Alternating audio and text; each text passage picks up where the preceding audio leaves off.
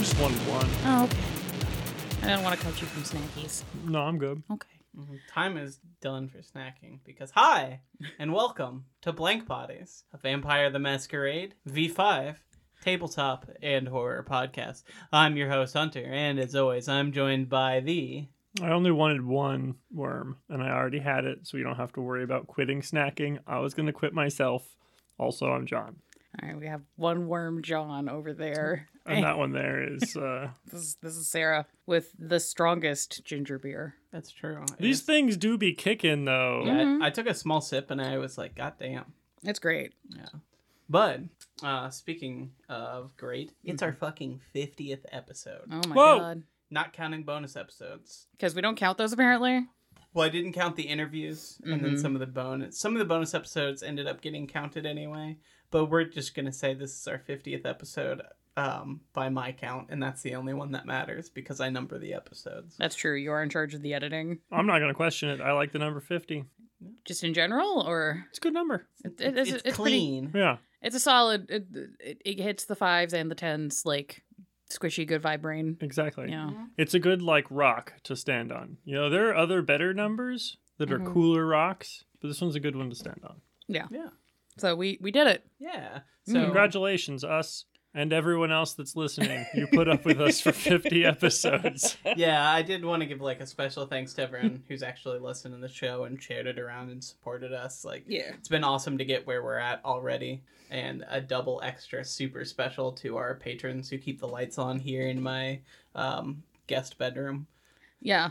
Uh, it it it do be it do be guesting. I would like to illustrate how excited Hunter is because as he was saying that, his arms just slowly raised up into the sky like he was I was- praising something. honestly i was stretching no, with i was arms stretching it. no. wide open. yeah with arms wide Uh. All right, DMCA. um So what no do i'm not that good at singing Anyways, uh, what are we doing for the big five zero? for the big 5 um appropriately enough we are talking about vampire the masquerade Whoa, uh, hold on there, Hold on. buddy. What? Whoa. yeah so we're actually talking about i uh, this was the hardest episode i've ever researched because i went down so many rabbit holes that were not ended up being the focus of the episode but i did a lot of fun reading so that was cool i guess. We are talking about the masquerade. What is it? It's important enough that it's the subtitle of the game uh, so we figure it might be important for people to understand and to get ourselves into a place of understanding how foundational the as- actual masquerade is. Well, here you have to have a lot of paper faces. I was actually wondering how long it would take for someone to make a joke about that. I just thought I'd get it out of the way now. I was going to congratulate us at the end of the episode if we didn't, and we Couldn't do made it. it, Um, immediately. minutes. I thought I'd get it out of the way now. Thank you you. know, Amazing. now that it's done, we can move on. Yes. Can I'm move not gonna move on. So, the masquerade is like the number one rule of kindred society. So, we're going to be talking about what it is, where it comes from, who enforces it, how it affects pretty much everything in the world of darkness. Mhm. um, and it kind of sets up feelers for a bunch of new episodes too to follow. So I think that's fun. Um, before we get into it, uh, content warning. It's kind of this is a chill vibes episode. We'll be talking about general crime and horror, but nothing specifically egregious. Oh my god. This is actually one of our probably be one of our chillest episodes for in a while. For a while. Yep. I think we need the palate cleanser after. uh Uh, snuff and blood libel Yeah. back to back. Back to back. Yeah. Um, Check those episodes out though, because we worked really hard on them. Yeah. Um, sources wise, uh, V5 core, a lot of the V5 books, um, the Sabbat book, the Anarch book, the Camarilla book, Mhm. all come in. Uh, there's stuff from all the old core books as well, and I believe they're the I can't remember. I believe it's the um, Dark Ages core Oh. a little bit, but some stuff I well we'll get into it. You'll see. Um, so yeah, where did the masquerade itself start? All the way back at the beginning with Cain. Daddy. Yeah, it's one of his six traditions we talked about in the Cain episode, and in our very first episode, we went over those. The other traditions were domain, progeny, accounting, hospitality, and destruction. Basically, it's always been a rule of kindred society. But what is the masquerade itself? Mm-hmm. It is. Does well? Does anyone want to read it? It is the core rule of vampire society, but Thou shalt not reveal thy true nature to those of the blood. Those not of the blood. That's what I said. Those not of the blood. Mm. Let me give that a second shot. Watch that not be the edit that ends up in the episode. It's not. Never mind. Let's just go. Yeah. um, but basically, if you aren't a vampire, or if they aren't a vampire, they better not find out you are. That's the rule. The existence of vampires, no one's supposed to know about that if they aren't one. I'm assuming that this would include ghouls and thin bloods in the of the blood category, though I'm sure there's plenty of vampires who have argued to the opposite. This is a Well- major point of contention, actually, Yeah. because ghouls are being of the blood, but it's like a well, Temporary. not so much temporary. It's a ghouls are seen as an extension of their uh, regent, as like a well, this is your servant, so they need to they will need to know your business and also maintain the masquerade. Yeah, if your dog bites someone, it's still your fault. Yep, basically. Uh, whether or not thin bloods count as of the blood really depends on the character and the city that you're in and where in the timeline you are and da da da da. Because there might be some cities that are super just like, I mean, yeah, they do vampire stuff. They were embraced. Yeah, they're they're chill, whatever. And then there's gonna be other people that are just like, uh, no, no, no. Their blood is too weak. They're not actually of the blood. They're just actually a menace and a danger to society, and they need to be exterminated. Yes, and that that's a double edged sword. Um, If you were going real hard on it, though, Mhm. like ghouls would be against, like, not cool at all anyway, right? Because you have to, like, someone not of the blood has to know of the blood in order to become a ghoul. So you're breaking that first rule to make a ghoul. there are some vampires who think ghouls are disgusting. Mm-hmm. That does exist. Um, but like Sarah said, it is also an extension of the person who ghouled them. They are like a, it, they're like an appendage of that vampire, and less a actual individual. Yeah, it also gets into some weird uh, hierarchical thinking where it's like obviously you have the lord of the manor who would be like the vampire and then they're obviously going to have servants. And if the servants are going to be actually loyal to you and maintain whatever they need to be bound to you, so ghoul. Yeah. It's not good, it's not healthy, it's not a great thing, but like eh, it's part of the game. Hooray. But really, it's about keeping all of Vampire Secret Society. This, and when I mean secret, this includes feeding. This includes power structures, um, disciplines, and other vampire powers, vampire weaknesses. Everything that separates them from human society must be kept secret from them. Yeah, so this is basically keeping everything about vampires secret from non vampires. Now, obviously, this is much more difficult for some clans to be in public or exist than others. I'm looking at you, Nosferatu, Gangrel, Salubri, um, and Tzimisce, and some Malkavians. Whatever. Tzimisce by choice, Malkavians by actions, the others by appearance. But You, you mean having a third eye in the middle of your forehead uh, it stands out a bit? most places. Yeah. Gangrel, I think, have it the easiest. It's the old Gangrel. If you still play with those rules where they start to become animalistic as they age. Well, it also uh, because of their bane in V five, like they'll be chilling, but they can't have the option of like sprouting feathers or getting scaly or you know, Getting the hairy palms, mm-hmm. like Arms. Mom warned about. arm sweaty, mom spaghetti. This is also what makes using a ton of vampire powers more difficult or risky. Um, as much as fun it is to run like goofier chronicles like that, it's probably the biggest reason that you don't throw a bus at a rival vampire in a large metropolitan area. You mean being a Lasombra that's like warping the shadows around you might cause a problem? yes. No, uh, not if you dominate everybody that saw it. if you have enough dots to dominate, it doesn't matter anymore. You know, eh, we'll get kind of true, but we'll get Kinda that. true, but, we'll get to eh. that. Um, so one thing I noticed doing this research is that it arguably puts vampires in a place to police the known existence of all the other supernaturals as well, even if they have their own reasons to keep it quiet. And Mhm. we will talk about some of those reasons why they need to do that later. But for existence, you know, well, if werewolves exist and witches exist, eventually people might come to suspect something. Conspiratorial mindsets where they're like, well, I mean, It's lizard people. Yeah, it's like, well, if 9 11 was an inside job, then obviously the chemtrails are a thing. The frogs are gay. Atlantis. Yeah. Vampires. Mm hmm.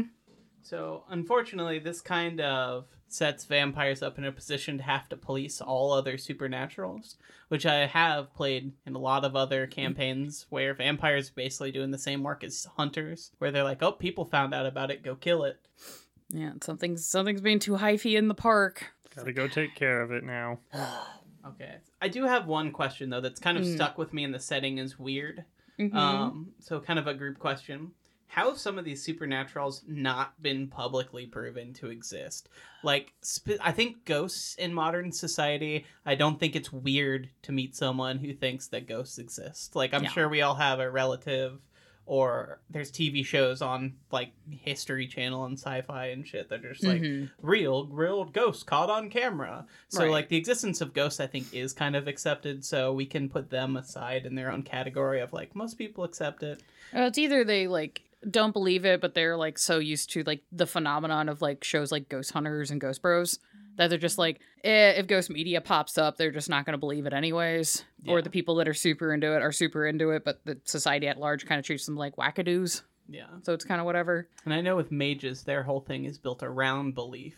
So there clearly are enough people who believe that what they do is possible that they can do what they do. Mhm. But that's also why the technocracy is so good is because technically science is a math that they control. Yeah, and uh, with a lot of mages, there's the whole they have their own reasonings for like keep your bullshit within reason because if you don't, then paradox. Yeah. So they kind of have their own realities, its own self-governing force. So that's not typically as much of a problem. Yeah. Changeling and werewolf. changelings kind of naturally hide themselves because you have to have that changeling soul to see um, the fey or the dreaming and if you don't have that these people just look like nutters Well, those two can kind of get covered by the same kind of uh, internal human logic of just like woo-woo new age bullshit. yeah where you know just i don't know how many people have been at parties or gone on dates where somebody is like i'm an otherkin and you're just kind of like okay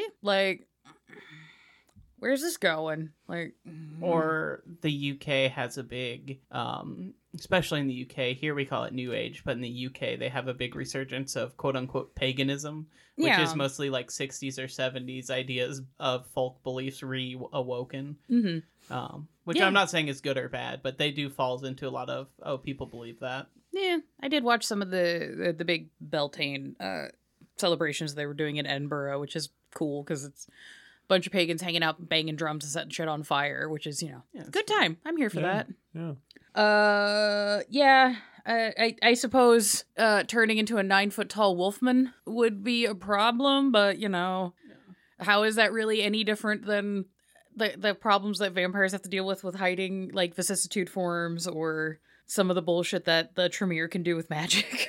We'll we'll get more into it when we talk when Werewolf comes out, mm-hmm. um, and some of these others. But um, for me, I think it's like you know we all know, or it's assumed that there's high vampires high enough in society Mhm. that they can be like, don't show that footage of the vampire on TV. Let's delete that from the security cams. And I assume those same people might see a werewolf freak out and be like, we'll delete that. It was a crackhead. Just like uh, cut it out, save me the file. This is blackmail material now. Mm-hmm. Yeah, I'm gonna put that in my back pocket. but I, I do think it positions this is something i kind of came across that i thought was interesting is it Mhm. does kind of position vampires as a global censor for uh, between humans and uh, the rest of the supernatural societies where vampires Mhm. specifically have a reason to try and hide everything um, Mm-hmm. Yeah, there's And- internally a lot of discussion with vampire characters of having to be like the shepherds of humanity.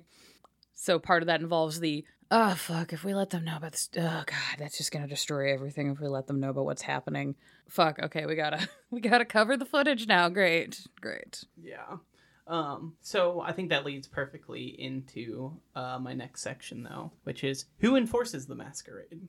Um, I think the big one, of course, is the elders, the Cainites, the Camarilla itself. Mhm. Um, all kind of one big group, but um, masquerade breaches are just about the quickest way for a prince to order uh, a kindred's destruction through any means necessary, whether it be a blood hunt, kill him on sight, Mhm. And um, because they set those uh, rules of Cain we talked about in place, almost every Camarilla city, even if they do other things differently, a masquerade breach is still a masquerade breach. Yeah, I'm just I'm trying to wrap your bra- my brain around your wording because uh, like the masquerade and the six traditions were more formally set during the Convention of Thorns in like the late 1400s, early 1500s. I don't remember the exact date now. Uh, 1426, I think I Mm, read. I thought it was like 1490 something. Uh, either way, what I'm saying is, so these are originally laid out by Cain, Yeah, but then the the Camarilla itself yeah, took those rules, which had the most vampire society had already kind of lived by, yeah, and they formalized them. yeah. But There's- even before that, Mhm. like vampires weren't publicly known in the medieval era. They were still maintaining a version of the masquerade, yeah. even if it went by different names. I mean, you do have you did have cities like Carthage. They're like, no, we can just integrate. It's fine. Don't worry about it. And that didn't go well for them. Yeah, every city that did that pretty much got nuked. Yeah, by other kindred. Yes. Um, Hooray. Yeah, and there are I'm aware that there's philosophies within the Sabbat because you'd mentioned Cainites where they're just like, well, I mean, we are clearly better than the humans, so like why should we bother we'll hiding we'll get ourselves? to the Sabbat. I have a whole section about them. Okay, cool. Um, but uh, as far as Camarilla cities, Mhm. it's pretty much self patrolled by the prince and by everyone in the city. If you see another person creating a masquerade breach and you're just standing there, Mhm. the, the the prince could see it and be like, "Well, you were there and you didn't do anything." Punish you too very easily. So there's it's one of those. It's one of the only rules that like you're actively encouraged to stop at any Mhm. any cost. If you see someone else doing it, if you know someone else is doing it and rat them out or just capture them or why'd you kill them? Oh, he was breaching the masquerade. A lot of princes that say, "Smart, good work." Yeah. You get a cookie today.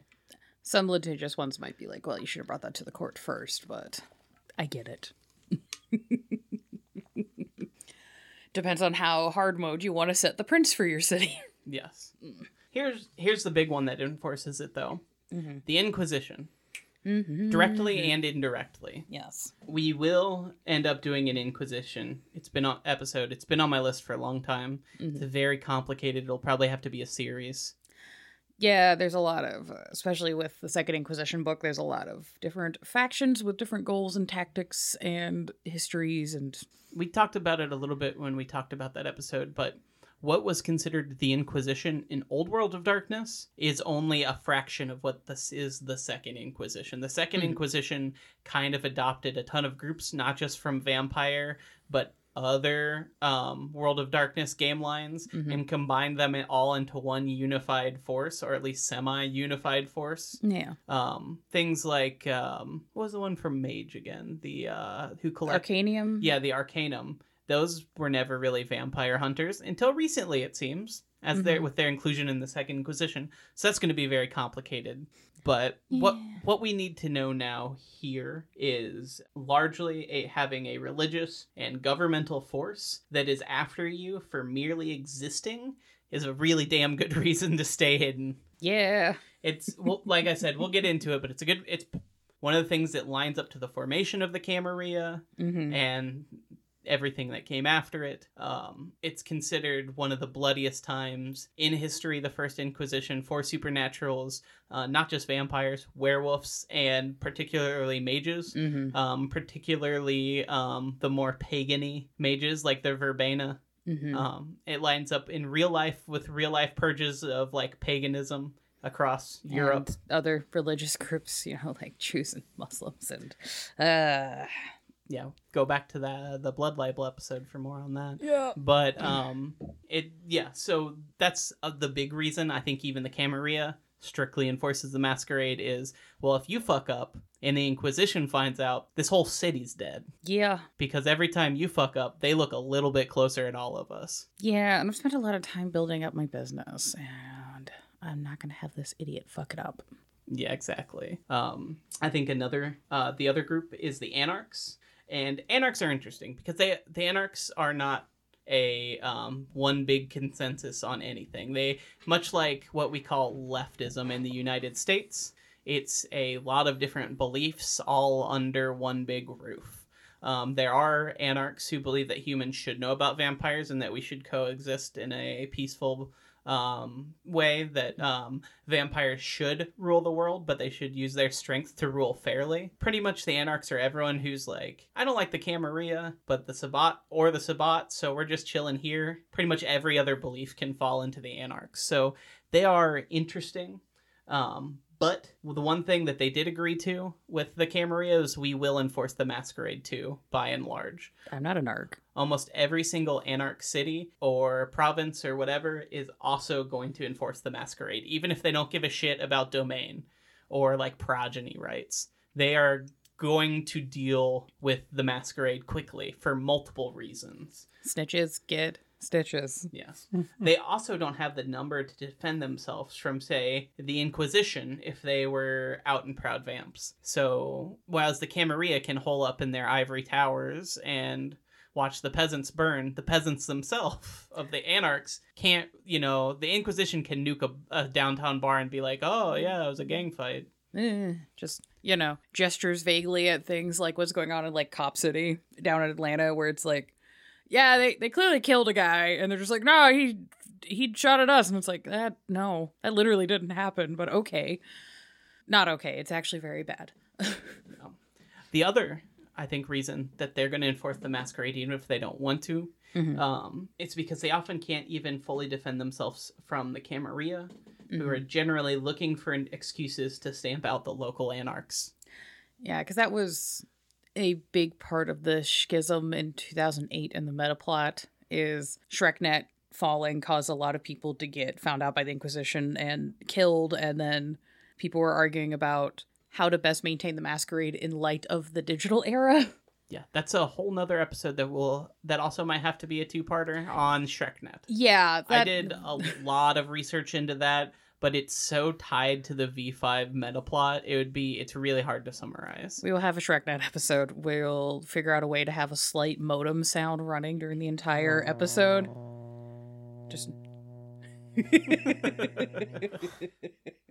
you remember when you had to log onto the internet by killing a robot every Yeah. time? You ever call a friend and be like, "Oh, I can't talk to him right now. They're surfing the web." You Yep. just somebody else was looking up things, and you're just like, I gotta call some. uh, fuck! You just pick it up, and it's just the screeching of servos. Yeah, good times. Uh, Beautiful. but uh, yeah. So I really think uh the dynamics between how these two sects deal with the masquerade is absolutely fucking interesting. Yeah, I think the anarchs are less likely to be you fucked up, you die now. I, uh, I if I were to run an anarch city, it'd be more likely you fucked up, go clean it up now. hmm If more putting the job on like you, like oh you fucked up, you got to clean up your own mess now. Break into that news station and steal the footage, kind of adventure, and less of a oh there's a blood hunt on you.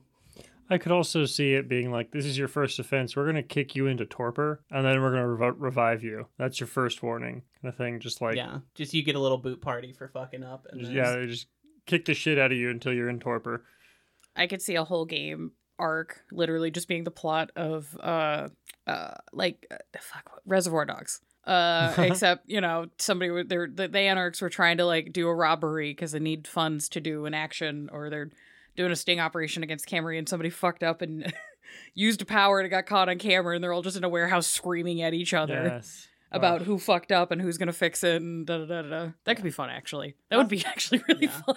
It could also be really fun to start a campaign where you're in an anarch city and one of your coterie fucks up and the um anarch council or however they did, that areas runs like we've decided to uh, kick you out of town you can't be here anymore you're not allowed in la go somewhere else mm-hmm. Yeah. Uh, like, you have you have one night if we see you here again you're dead Yeah, you could have some some that are really really strict about it because they just like don't have the numbers to maintain the masquerade in more subtle ways like the Camarilla does. They have to be really like hardline and be like, dude, you literally cannot fuck up. But I've also played anarch characters where uh, they saw they're like looking at the writing on the wall, going just based on the the way everything is so integrated with cameras and the internet. They're like the masquerade will not last. It just fucking can't. So we need to start prepping now for the fact that like mortals are gonna find out. Certain mortal groups are gonna do X, Y, and Z because, you know, hunting down vampires is basically the new war on terror. Yay, Raytheon knife missiles. So if we can get ahead of that and actually establish a society where we're more humane and can integrate, They're they're shooting for the True Blood ending. Yeah, just kind of like a hey, we need to start planning for vampire civil rights now while we have time, as opposed to when we're already in the camps. Yeah. So, uh, yeah, that it runs that whole gambit, and I'm assuming there's probably anarchs that are like weird crypto bros. They're like, nah, see, I can hide us in the blockchain. Yeah, so I, I'm. There are definitely now that with the beckoning Mhm. and the Camarilla kind of going pulling up uh, its roots and be and kind of solidifying. I think there is a little more balance between some Anarch cities and Camarilla cities. The elders that were really their big claim to power have left. Mhm. And a lot of Camarilla cities are scrambling to fix things. Yeah. So there is, even though the Anarchs in a lot of, are supposedly like a, a death on sight, I think there's a lot of cities that don't necessarily have the ability to do that either. Yeah, It's interesting. yeah, it's you know, there's there's a lot of room for really cool plot stuff here, but it's important to be like, guys, we we all have to agree to not get got. Yeah. Because, yeah, even if you have cities where there's turf wars between the Anarchs and the Camarilla, once there's a masquerade breach that affects both sides, they're going to have to like work together to be like, okay, we got to fix this problem. And then we can go back to killing each other. If, if you like super Sorry. political games, imagine a an anarch who's like pretty important gets caught on camera doing something, Mhm. and the Camarilla is like, he needs to die. Not only him, his entire sect, they're all mad and going to get us killed. So, And for the safety of the city. and the anarch's whole ass being like, no, he's too important, he's staying, and like just the political uh, ramifications and bitchiness that would occur in Elysium's uh, henceforth from there. I mean, I'm here for that. I feel like that could be a really interesting LARP setup. Where it's just like, ah, the trial of uh, Baron Dennis. I don't know. Yeah, quite literally, the Baron fucks up enough to like breach the masquerade, Yeah. but like the Camarilla knows like he's literally like the one we can't publicly kill I by mean, hell, force. I would be down for a whole just like courtroom session of debating back and forth on how to hand- best handle the masquerade breach. Yeah, I'm like, oh, that could be sick. And now we get to the giant elephant in the room of all of this. And by elephant, we mean it's uh, a horrifying amalgam of people that a Tzimisce has slapped together vaguely in the shape of an elephant. Yes. So who else enforces the masquerade? The Sabbat. Kind of. Kinda. It's complicated. Um, this is another one where we'll need a Sabbat history episode eventually. It's very fucking messy. I know our Sabbat episode was specifically to what the v- they are up to in V5. Um, Yeah, our we did the sect episodes for the Camarilla, the Anarchs, and the Sabbat, and it was kind of 101 baby's first intro to these sects. I think are we potentially far enough along that we can start doing some deep dives? I think so. Oh We- my I- god. I've proposed a lot of episodes here. So after maybe we're if I can give away the ghost a little bit, we have prepped up to Gen Con so we can prepare for that. And then Start after preparing for the fall season. Yeah, so if you like any of these things we've suggested or want to know more, it might be a good time to poke us in the Discord and be like, I would love an episode about X. mm-hmm, for sure. But yeah, the Sabbat like the is country goth uh, punk band from LA. X. Yeah. I don't think they're our theme. Los very much. Angeles. Yeah, Yeah. yeah. We. I don't think we should do an episode on them. Right on the deadline. There are literally this joke is literally for five of our listeners Yep. and us in this room specifically. Yes. hey, everybody, check out the band X. They're They're, fun. they're all right. They're fun. I enjoy them. They put out more albums than they probably needed to, but Yes. the ones that are good are good. Yeah, hell yeah. But yeah, the Sabbat. Uh, it's you have the weird a bunch of murderous psychos that don't give a fuck and are actively trying to dismantle the Cameroonian society, and a good way to do that is fucking with the masquerade. But then there's also tacticians that are like, hey, so the Second Inquisition got some like fucking robot dogs with laser guns. They've literally started nuking vampires. Yeah, like full on. What if what if we uh put a drone in the sky and we're just dropping like hellfire missiles and shit? And the Sabbat, unfortunately, because they're so loud, Yeah. uh, have been hit really hard. and that is what has gotten the Sabbat to where they are now, where they are, as I put it, um, while the Sabbat is full of murderous, frothing at the mouth killers, um, they haven't been able to successfully give up the ghost that most human society doesn't know vampires exist, even after centuries of Mhm. them being frothing at the mouth killers who don't really respect the masquerade except for their own safety. Yeah, it's maintaining the masquerade has its tactical advantages. Yeah.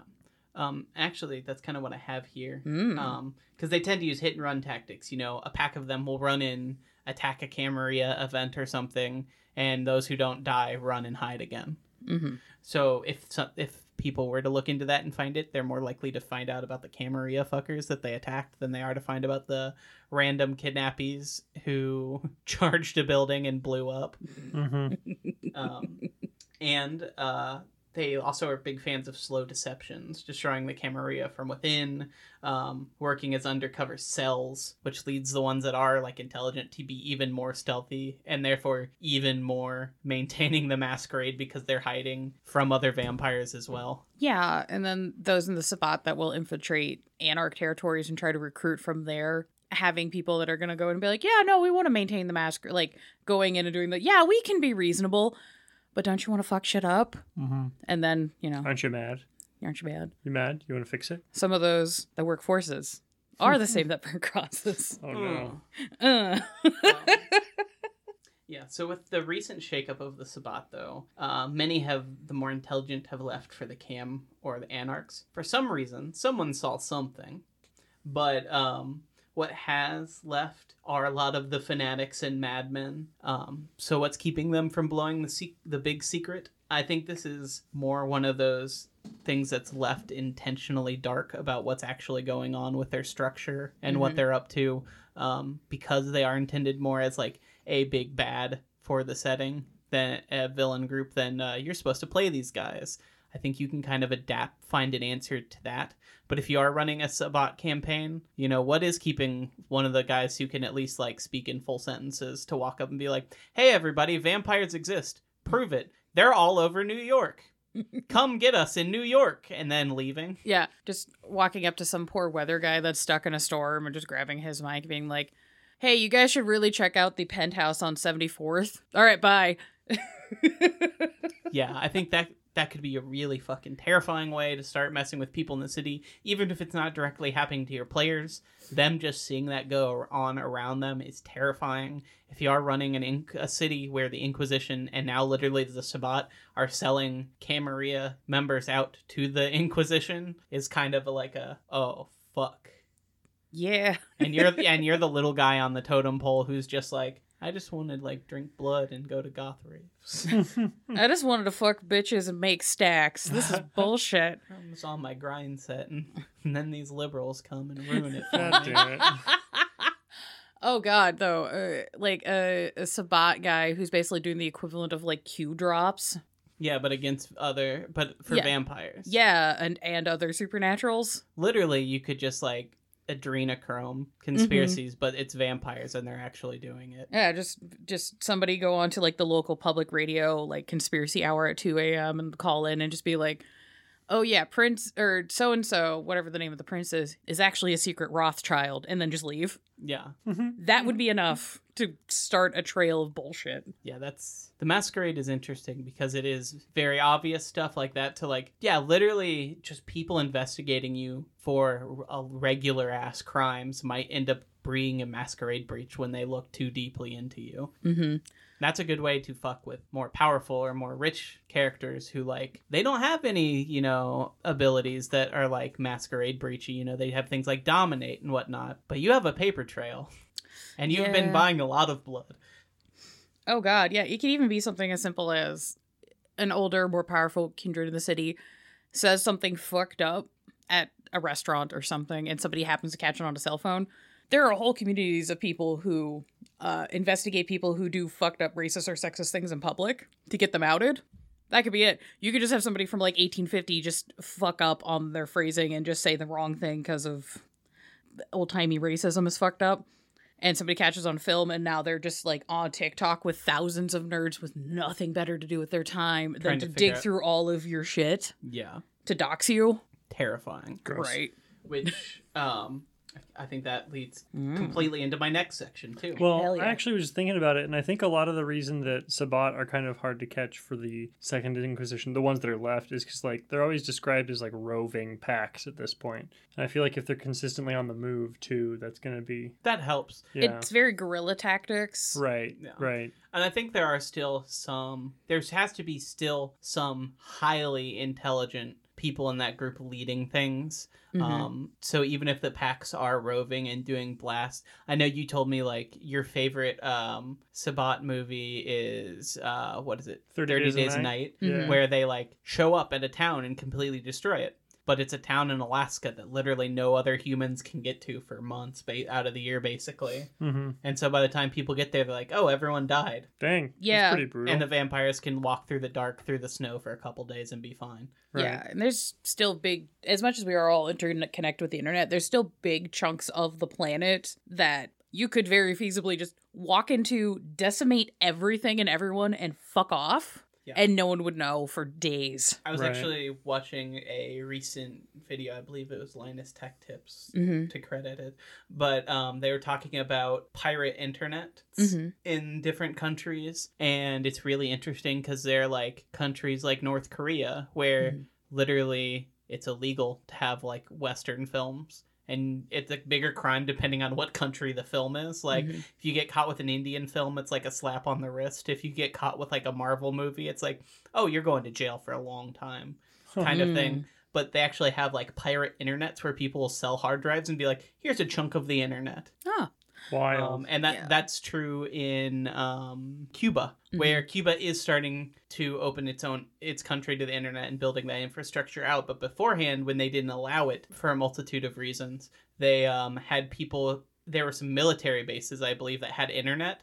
Mhm. and there were people who were able to build these basically pirate internet where they would run wires like over rooftops to different houses and that and would siphon internet like out of like important like military bases and stuff like that that did have internet because it was just you could get over a phone line or anything so they would connect these houses together with phone lines I love that. and then they That's had- hilarious. they had things like the monthly backpack Mhm. which is where like essentially someone would come back with like a backpack full of DVDs or whatever, and you could literally just buy that month's chunk of movies or media or whatever. Hmm. But again, I guess what the point I'm trying to get at is that like as an American, like it's hard to imagine because I believe internet coverage in the United States is like 90%, whereas worldwide it's like 60% of the po- population wise. in the not- US it's weird because we kind of had the bias of being in a urban center and dealing with a lot of that kind of stuff. If we go like 4 hours south in our own state, there are definitely pockets of just Indiana where there's barely phone lines still just because there's not enough population to uh, justify the major companies to put lines out that far. Yeah. So even within the United States, I still think there are sizable pockets of communities where if a Sabbat pack wanted to go in, just massacre everybody and then fuck off, no one would know. No, but that's what I'm saying. That's still, I would say, population wise, like 90% of the US population has access to the internet. Yeah, even but if it's 90%, like but I would say like 70% live in like those major urban centers. Yeah. That, that's a statistic I'm guessing at that 70%. But Yeah. even if that, and then you have like the suburbs and like the people who have like satellite internet and stuff, that's still a big chunk of the population. yeah, like we we in the U.S. have this interesting problem of uh, it's not profitable to run mail to every address in the country. That's why we have the U.S. Postal Service. But because certain parties in our country are trying to cut the fucking USPS, uh, there are chunks of our country that are just not going to have mail service if that were to drop. So it's like they can't get packages, they can't get bills, they can't send shit. Hmm. And they're so far out that they also do not have internet. Half the time they don't have reliable phone lines. Like they're in the hollers, right. in the middle of fucking nowhere. Yeah, and then you have like pe- place, you know, places like Appalachia or Mhm. where they do have bigger communities, and those communities are still like pretty separate from Mhm. like technology and that sort of because they're hard to get to and Yeah. Well, and I guess what I'm trying to say that though is like na- that's 90% of the US population, Yeah. whereas 60% of the world population only has access to it. There's whole countries that don't have good or much internet access. There's countries Like where outside it's of like major cities, yeah. yeah, where there's countries where like you know maybe like the royals or the uh, political class has internet and like the day-to-day civilian class doesn't there's outside of the us it's much easier for the sabbat to do their thing but um, that does get into my next point Yes. which is the masquerade has gotten harder and harder as time goes. You know, modern nights, modern struggles. Um, which goes back to you talked about the anarchs who are like, the masquerade will not hold. Let's prepare. Mm. Um, I think it's clear there's like a timeline of that kind of happening. Like in medieval times, it's much easier.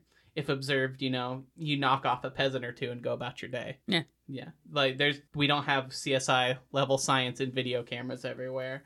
Um, the advent of ca- cameras, communication technology, video cameras, TV news, the internet, live streaming.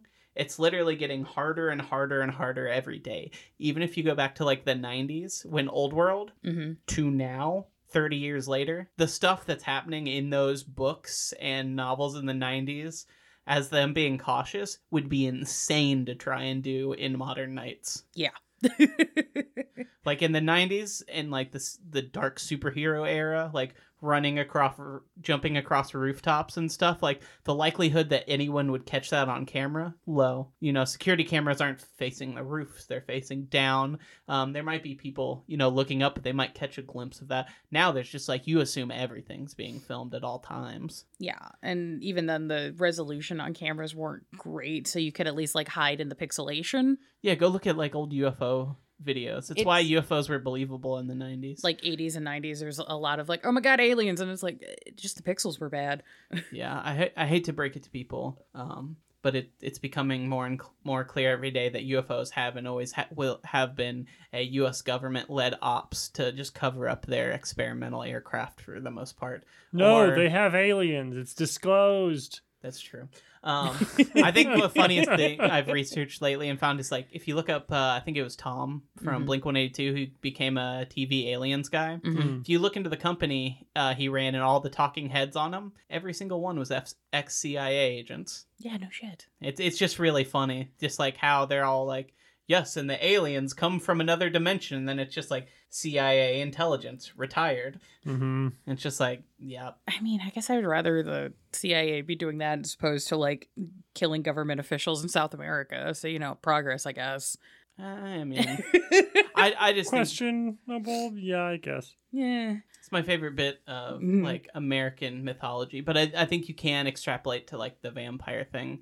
Whereas like it was much easier, like you said, for them to hide in the pixels and be like, Mhm. oh, clearly that there's that footage just isn't very good. He didn't use a power. The the camera glitched. Right. Well, you can also even uh, flip it and reverse it and feed the crazies and being like, look at this guy. Yeah, the Alex Jones where Yeah. kind of thing where it's like, oh, I think it kind of works as a filter where it's just like, oh, you believe in that, and my opinion of you sinks. Kind of filter where it's like, oh, you Or it's like- believe in vampires. Yeah. I- Good job. I could see there being vampires who specialize in the masquerade being kind of the kind of guys that are like, okay, we're gonna have a couple of fucking wackadoos.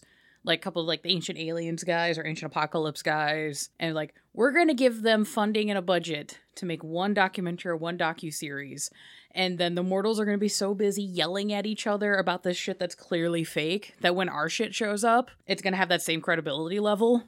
I think this gives me an idea for our next clan series when we come up with characters. Oh. Cool. I You're have- just gonna Hell make a spin doctor. We'll leave it kind of yeah. I Oh, mean, yeah. guy used to do SchreckNET, and now he's like, well, I have all this info. Nice. I have this all these networks and connections. I Like- might as well use them. I them. can't be on camera, but I can be on radio. but yeah, this is kind of also just uh, you can get into some interesting social commentary stuff with your games about the fact that we basically live in a panopticon society. Yeah, we absolutely do. Hello, Michel Foucault. We are back at your bullshit again. Hooray! Yay. um, yeah, and I think and I think another thing about it is I, we live in an era where I think more people are considered credible. hmm Whereas, like again, we go back to medieval, like Dark Ages times, um, where it was like, don't be observed by someone respected enough to not be declared mad or to be declared consorting with devils, to which you Oh. will be outed as a vampire. Whereas, like you know, a peasant sees something weird and tells someone, and then the priest is like, well, you need to pray about this. You need You- an exorcism. You need to cleanse your soul because the devils are after you. Whereas if the priest sees it, there is evil afoot, and we will cleanse you. So Mm. Yeah. there's a lot more. Whereas like everyday person catches someone on camera, it doesn't matter if he's a prince or a popper. You're fucked because it's on TikTok now. Yeah, man, I miss the days of maintaining the masquerade when it was like the 1800s. You can just blame it on hysteria and just some hot lady would get jerked off by a doctor. Hell yeah. Those were good days. what? I'm not wrong. Oh boy. Just uh she saw some crazy shit and is crying and won't be like stop complaining about it. Eh, just give her a quick handy, it's fine. Yeah. Whereas nowadays it's like, Brutal. oh yeah, don't get caught doing anything slightly inhuman by the near infinite grid of surveillance that has permeated the whole of our world. Yeah, well, there's also just ways of maintaining it now where you could kind of almost lean into it because we do have the like quote unquote like professional vampire people, Yeah, you, and like goth has gotten to be such a it, it cycles through being trendy, and we're kind of in a big goth being trendy again phase. yeah. I I also was gonna say like you know Mm. we have things like cosplay and makeup sciences have gotten and like special effects makeup Mm-hmm. has gotten so sophisticated that you'll see like something that would have blown your mind in a movie in 1993 just walk down the street now and be like, oh wow, Fashion that's very neat. Um, Dang, boots the house down, mama. Yeah. slay. So it's more. It makes things easier for people like maybe the Gangrel or the uh, Nosferatu, where the Nosferatu are inherently scary to look at. But if a picture of you leaks, someone can be like, "Oh, this must be from a horror movie." Well, and also just like depending on how your mutation manifests with Nosferatu, you could just lean into it and just be like, "Yeah, I'm really into the body modification community." Because there's like, oh, what what the fuck's that guy's name? Is he like the Black Alien Project or the Human Alien Project? I don't know if you've seen him. I've seen, yeah, He's got like full blackout tattoos on Oh, his yeah. face, and he's gotten he. Re- I saw a photo of him recently where he's had subdermal implants so that his forehead's more protruding out, so it has more of like the gray alien shape, and he's got implants on the jawline and chin. And he's got his nose hacked off. It's it's giving it's giving very Voldemort. yeah. He ate on that one. he did. Um, So you know, eh.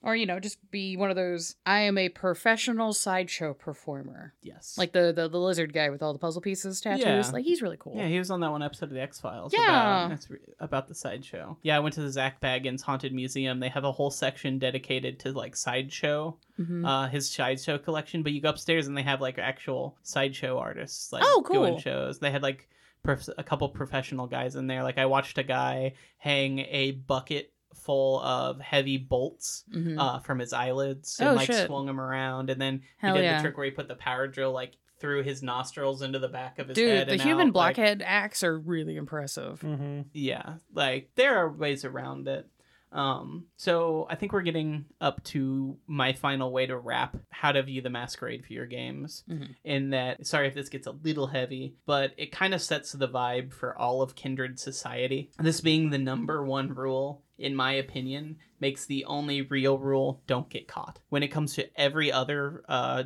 rule that the camarilla may impose the real rule is don't get caught. If the number one rule is don't get caught, when they tell you not to do something on someone else's domain, it also means don't get caught doing something else on someone else's domain. Don't get caught siring um, another vampire without permission. Don't get caught using powers in Elysium. Yes, Mm. it's pretty pervasive. Um, and this is where it gets a little heavy, though. If being yourself becomes essentially outlawed by societal law, when would you ever be honest? If you're someone who is inherently a masquerade breach, like some of the clans we talked about, I think specifically Salubri is a really, really good example. Mhm. It's really hard. You can put a beanie on. But I mean, if someone sees your third eye, I think that's really, you know, you can't just add eyes to people. Um, well, you could add Okay, Skipper, you can add eyes to people.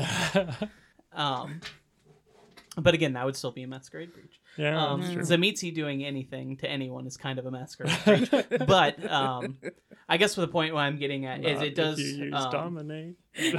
True. But yeah, if your pure existence is hidden from everyone around you, deception becomes how you exist in the law of the land. I think this is a really good way to explore many different themes and versions of otherness. Happy Um, Pride. Yep, this is a Pride Oh. episode. Secret Pride episode, everyone. But Hell yeah. It doesn't have to just be pride, though. There are different, all these different vampires who have different ways that make them Mhm. breaches. Um, we- I mean, we did the whole blood libel. It could be just the family you happen to come from. It could be the color of the skin. It could be your religious beliefs. It could be a lot of different things. I think it's a really good way to explore otherness in a way that makes n- everyday existence for certain people illegal. Yeah, and eh, basically that is a I think a good discussion to have at session zero with players and storytellers. to Just be like, how intense is maintaining the masquerade going to be for this chronicle? Because you can kind of calibrate the game to be a little. It's a little superhero ish, where it's like, I mean, you can you can do some shenanigans as long as you have like a basic general idea of how it's going to get covered. You can kind of hand wave some shenanigans, and like that's fine. That's the vibe of your game. Cool. Yeah. Some people might like getting into the minutia of exploring like how cybersecurity affects and intersects with how we're all engaging with each other. So some people might get really technically intense on X, Y, and Z and be hacking ring cameras and all sorts of crazy shit. Uh, just make sure everybody's aware of like how intense this is going to be for your game because it's gonna it's gonna suck when you're expecting a what we do in the shadows game and then you show up and it's Minority Report. Yeah. Yeah, I think that's also something that you can kind of plan around your setting. Like if you want something a little lighter, don't set your game in New York. Maybe set your game in New England. Like the smaller, more suburban or rural you get, the less important these ideas become. There's less security cameras, there's less security guards.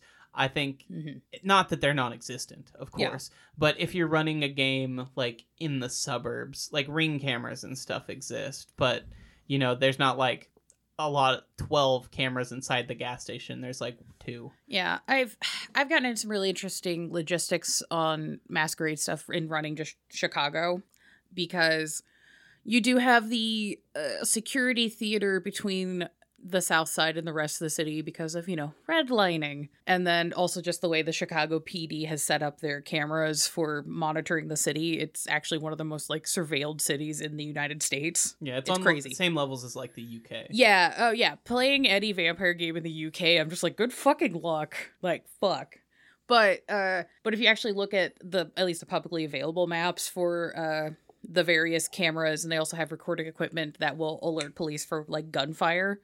Yeah we had one of those come up in Mhm. one of our episodes or one of our personal games i think Yeah, I brought that up. yeah I, th- I think people set off fireworks to set those off yeah. So that's it's like actually why they removed them from indianapolis too many guns and fireworks. Well, fireworks are legal in Indiana, Mhm. which means that the cops were constantly showing off to be like, "Oh, a kid shot off a firework," so they just turned off all the gun alerts systems for the most yeah. part. Yeah, Mm. and I've lived in rougher parts of Indianapolis where I am aware of the fact that certain folks will set off a lot of fireworks around the time they're planning a gun involved assault to kind of throw cops off. Which is uncomfy, but like eh, I I don't end up in those problems, so it's one of those like I wish we weren't having to do this, but maybe if we had the infrastructure that didn't involve people having to resort to crime to survive, this wouldn't be a problem. Bing bing. Yeah, because I mean, if yeah, you could have cities set up where uh, the vampires are realizing, oh, if we actually invest in social safety nets, there would be less crime and therefore less surveillance, and it, masquerade would be easier for us to maintain. Yeah, Oh my god.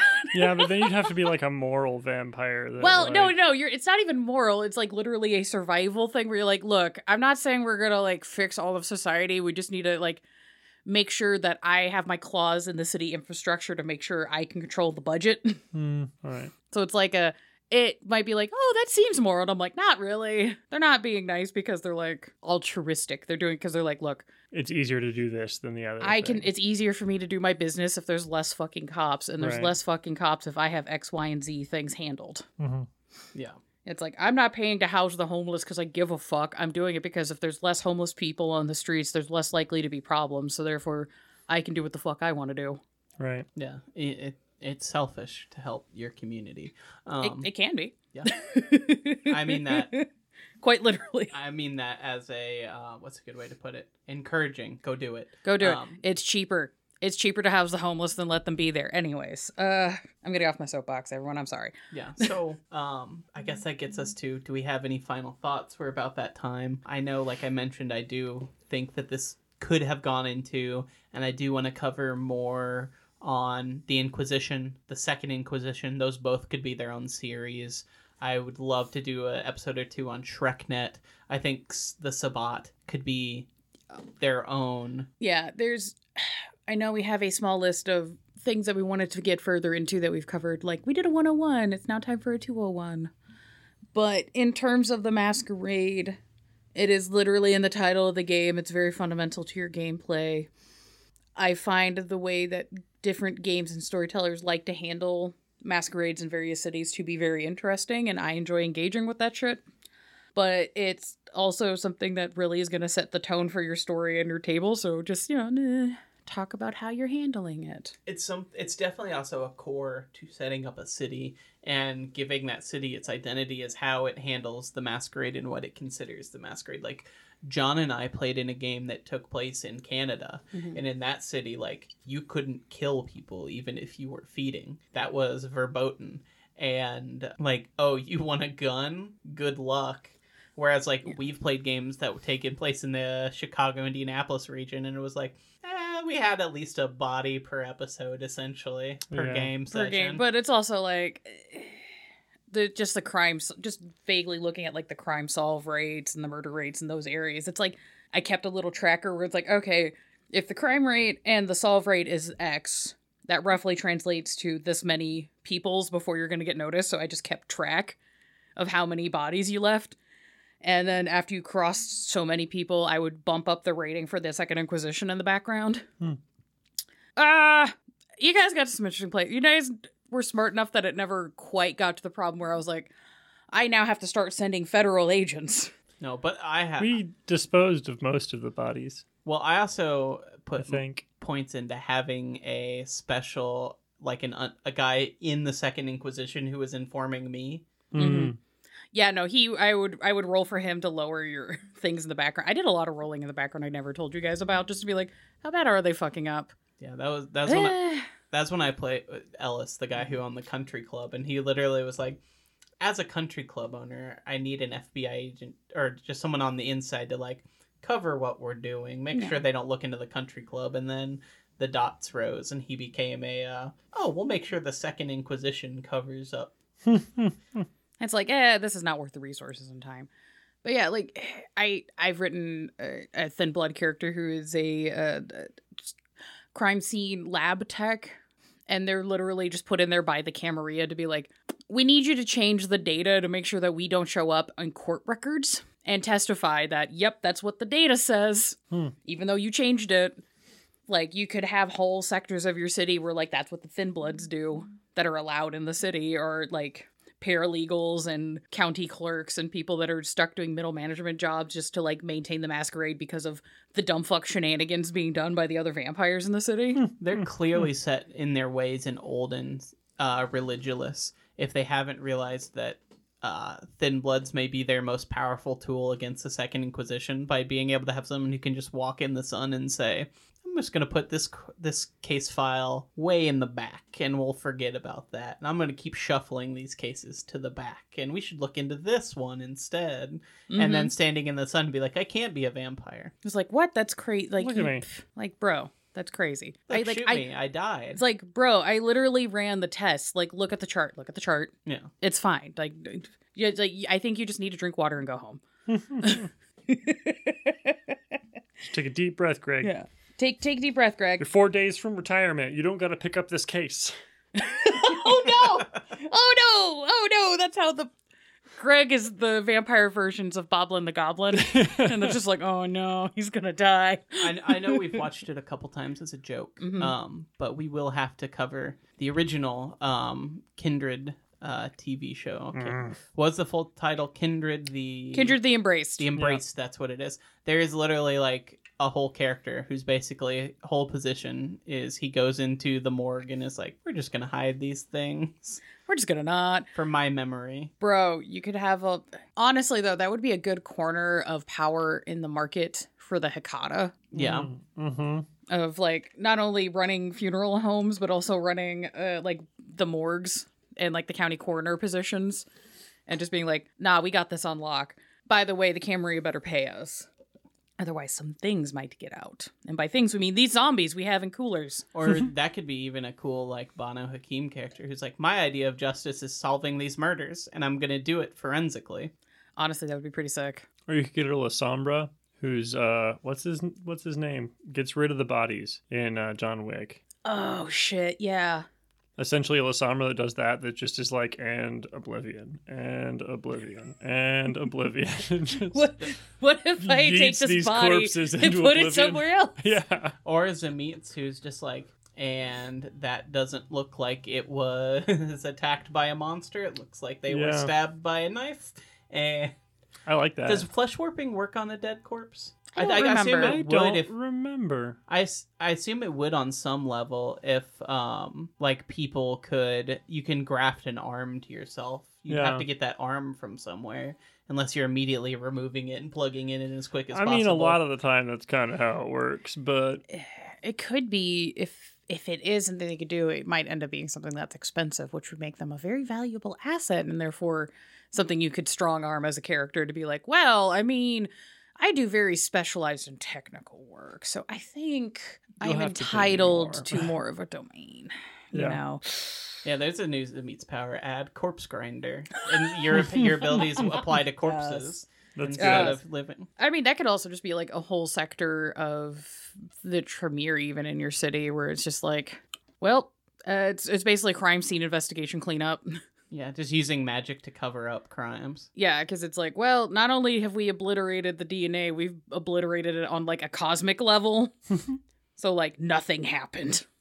You know, I like the idea of putting together a coterie that's just cleanup, cleanup crew with all these guys. It's like a Tremere, a Tzimisce, and, a, It's- it's and literally- like a Banu Haqim who's just like, we're gonna solve the crime and then cover it up, Yep. and Oh then we God. will uh, take care of the person who committed the crime. right, right. It's vampire power wash simulator. yes. I'd play the fuck out of that. that would be so good. I also just like street level stories. I'm like, Mhm. yeah, I know I could go fight God, but I got like a four o'clock that I gotta go like take care of, and you know, I may have found something that allows me to blackmail one of the primogen now. Plots, Yay. plots. I do plots like and that. scheming. I really like that. Someone run that game for us. please. yeah. I don't have the spoons right now to be running a game. Somebody, somebody help me. um but yeah uh i think that i think that's a good summation of the masquerade The masquerade. It's it's important. Please do not snitch on yourself or your homies. Yeah. If you see somebody shoplifting, no, the fuck you didn't. exactly. exactly No. So uh, thanks, Paralyzed, for the music. The music is good. It is good. um and go check out World of Hate uh Mhm. it's uh hal's new band he does vocals the lyrics are it's hardcore but the lyrics are very intellectual Intellectualant. They they big brain words. yeah he's he's smart boy He get a He- he, he get is that smarty. brain. He put that brain to use. But uh, yeah, go check out World of Hate. Um, you can also go check out us. We're on Twitter at blank underscore bodies, Instagram at blank bodies pod. Same. Uh, we're at TikTok at blank bodies podcast. We're at Tumblr at blank bodies pod. Um, and we have a Patreon. Uh, like I said at the beginning, like special thanks to everyone who has helped us so far. It's gotten our show upgraded a lot. We have so all new equipment now. Basically, at this point, we've been able to like soundproof the room. We're looking into some more things, but like the support is super appreciated and it really helped us a lot. We have Gen Con coming up, which I mean that supported us super getting into that. That's going to be really cool. Um, so I just want to take a second and thank everyone who's supported us so far because that's really made a big difference for us and our show. And we want to keep growing with you guys. We might actually be somewhat professional now, looking Yeah. at the pile of merch that we're putting together for Gen Con. Yeah, we will have some surprise stuff for people who show up to Gen Con. Um, Hell yeah. and we may figure out how to get it past there from there. But Ooh. one step at a time. And if you're interested in joining and giving us some that support, we have a five dollar get a Discord title, and you get some into the Discord chat just for patrons, where I tend to ask questions when I'm writing scripts that I'm like, "What do you guys want to hear about?" I did research too much which what part does this sound good about those kind of last minute questions when i'm Yeah. paring things down Also we- trying to share more sources for things in the Patreon chat. Yeah, there there's a there's a bunch of cool. There's people who've like offered to run games just for patrons in there. Really cool. Um, you know, ten bucks you can vote on polls. Uh, we're working on getting all of our scripts and show notes put up onto the Patreon. That's going to be available. Um, it's a twenty five title or twenty five dollar title. Where you get all the previous plus you get a character sketch, um, black and white from Sarah. If you do it for a full year, you get a color sketch as well. Uh, we also have a hundred dollar blood tier and a thousand dollar corn tier. Corn tub. Corn tub. Yeah, it's, it's corn tub, not just the corn tier. Um, Though I guess if somebody wants to give us a thousand dollars to buy specifically corn, we That- can buy a thousand dollars worth of corn. we could donate that to like A food bank. yeah or Yeah. animal shelter or something. Yeah. Animals eat corn, right? Yeah. Some do. People do. People are a type of animal. True. Chickens I like eat corn. corn. Jimmy crack corn. I don't care. Um, and if you're on the Patreon end of the voting tier, I'm going to be doing a poll soon for the Nosferatu bonus episode. I've been trying to decide what to cover. And I think the poll coming up Monday is going to be Would you rather hear me talk about Hunchback of Notre Dame, Nosferatu, or Phantom of the Opera, and uh, how it vibes with the Nosferatu? So that. I cannot hardly wait to see the fights that spring up between the fans of those three. Fight. Fight. Fight. Fight. Masquerade! Fight. Fight. Pepper faces on parade. Masquerade. Um, Yeah. yeah. So thanks again for everyone who has supported us. Um, I also do an interview series. If you haven't checked it out, last week I did a really cool interview with one of the writers of the new Mind's Eye Theater for V5 book. Um, The By Night Studios folks are chill as fuck. Appreciate you coming on. yeah. Hooray. Um, but if you'd like to join us on there, you can hit us up at blankbodies at gmail.com. I would love to hear about the game you're working on, or your stream, or um, your vampire erotica novels, or whatever tickles your fancy that you're working on. If you're making a horror movie, if you're in a cool goth band, I don't care. I'll chat with Cosplay. LARP. If you're a real vampire, hit us up. We're working on it. We're not starting a cult. It's fine. Don't worry about it. Yeah. Yeah. Uh, so I guess my thanks, and thanks for getting us to 50 fucking episodes. Oh my god. 50 fucking episodes. Ayo. Woot woot. That's pretty freaking cool, guys. We're doing a thing and d- people like it. I assume people like it. I think so. I don't think. Hell yeah. If I you- haven't if- gotten any death threats yet, so Shockingly, we haven't yet, considering the shenanigans of things we have said. Yeah. Fuck Christopher Columbus. you fucked a manatee. He did. All right, bye. Probably some goats. and least a sheep. children. Uh, Oh, that's not a. that's not fun. That's the note we're ending on, Sarah. yes. 50 episodes. Christopher Columbus was a pedophile. Thanks. yeah. Have a good evening. Love you guys. Bye. Bye. Mwah. What is wrong with us? I, I, it, it is, it is Indigenous Heritage Month as well as Pride. Fuck Christopher Columbus.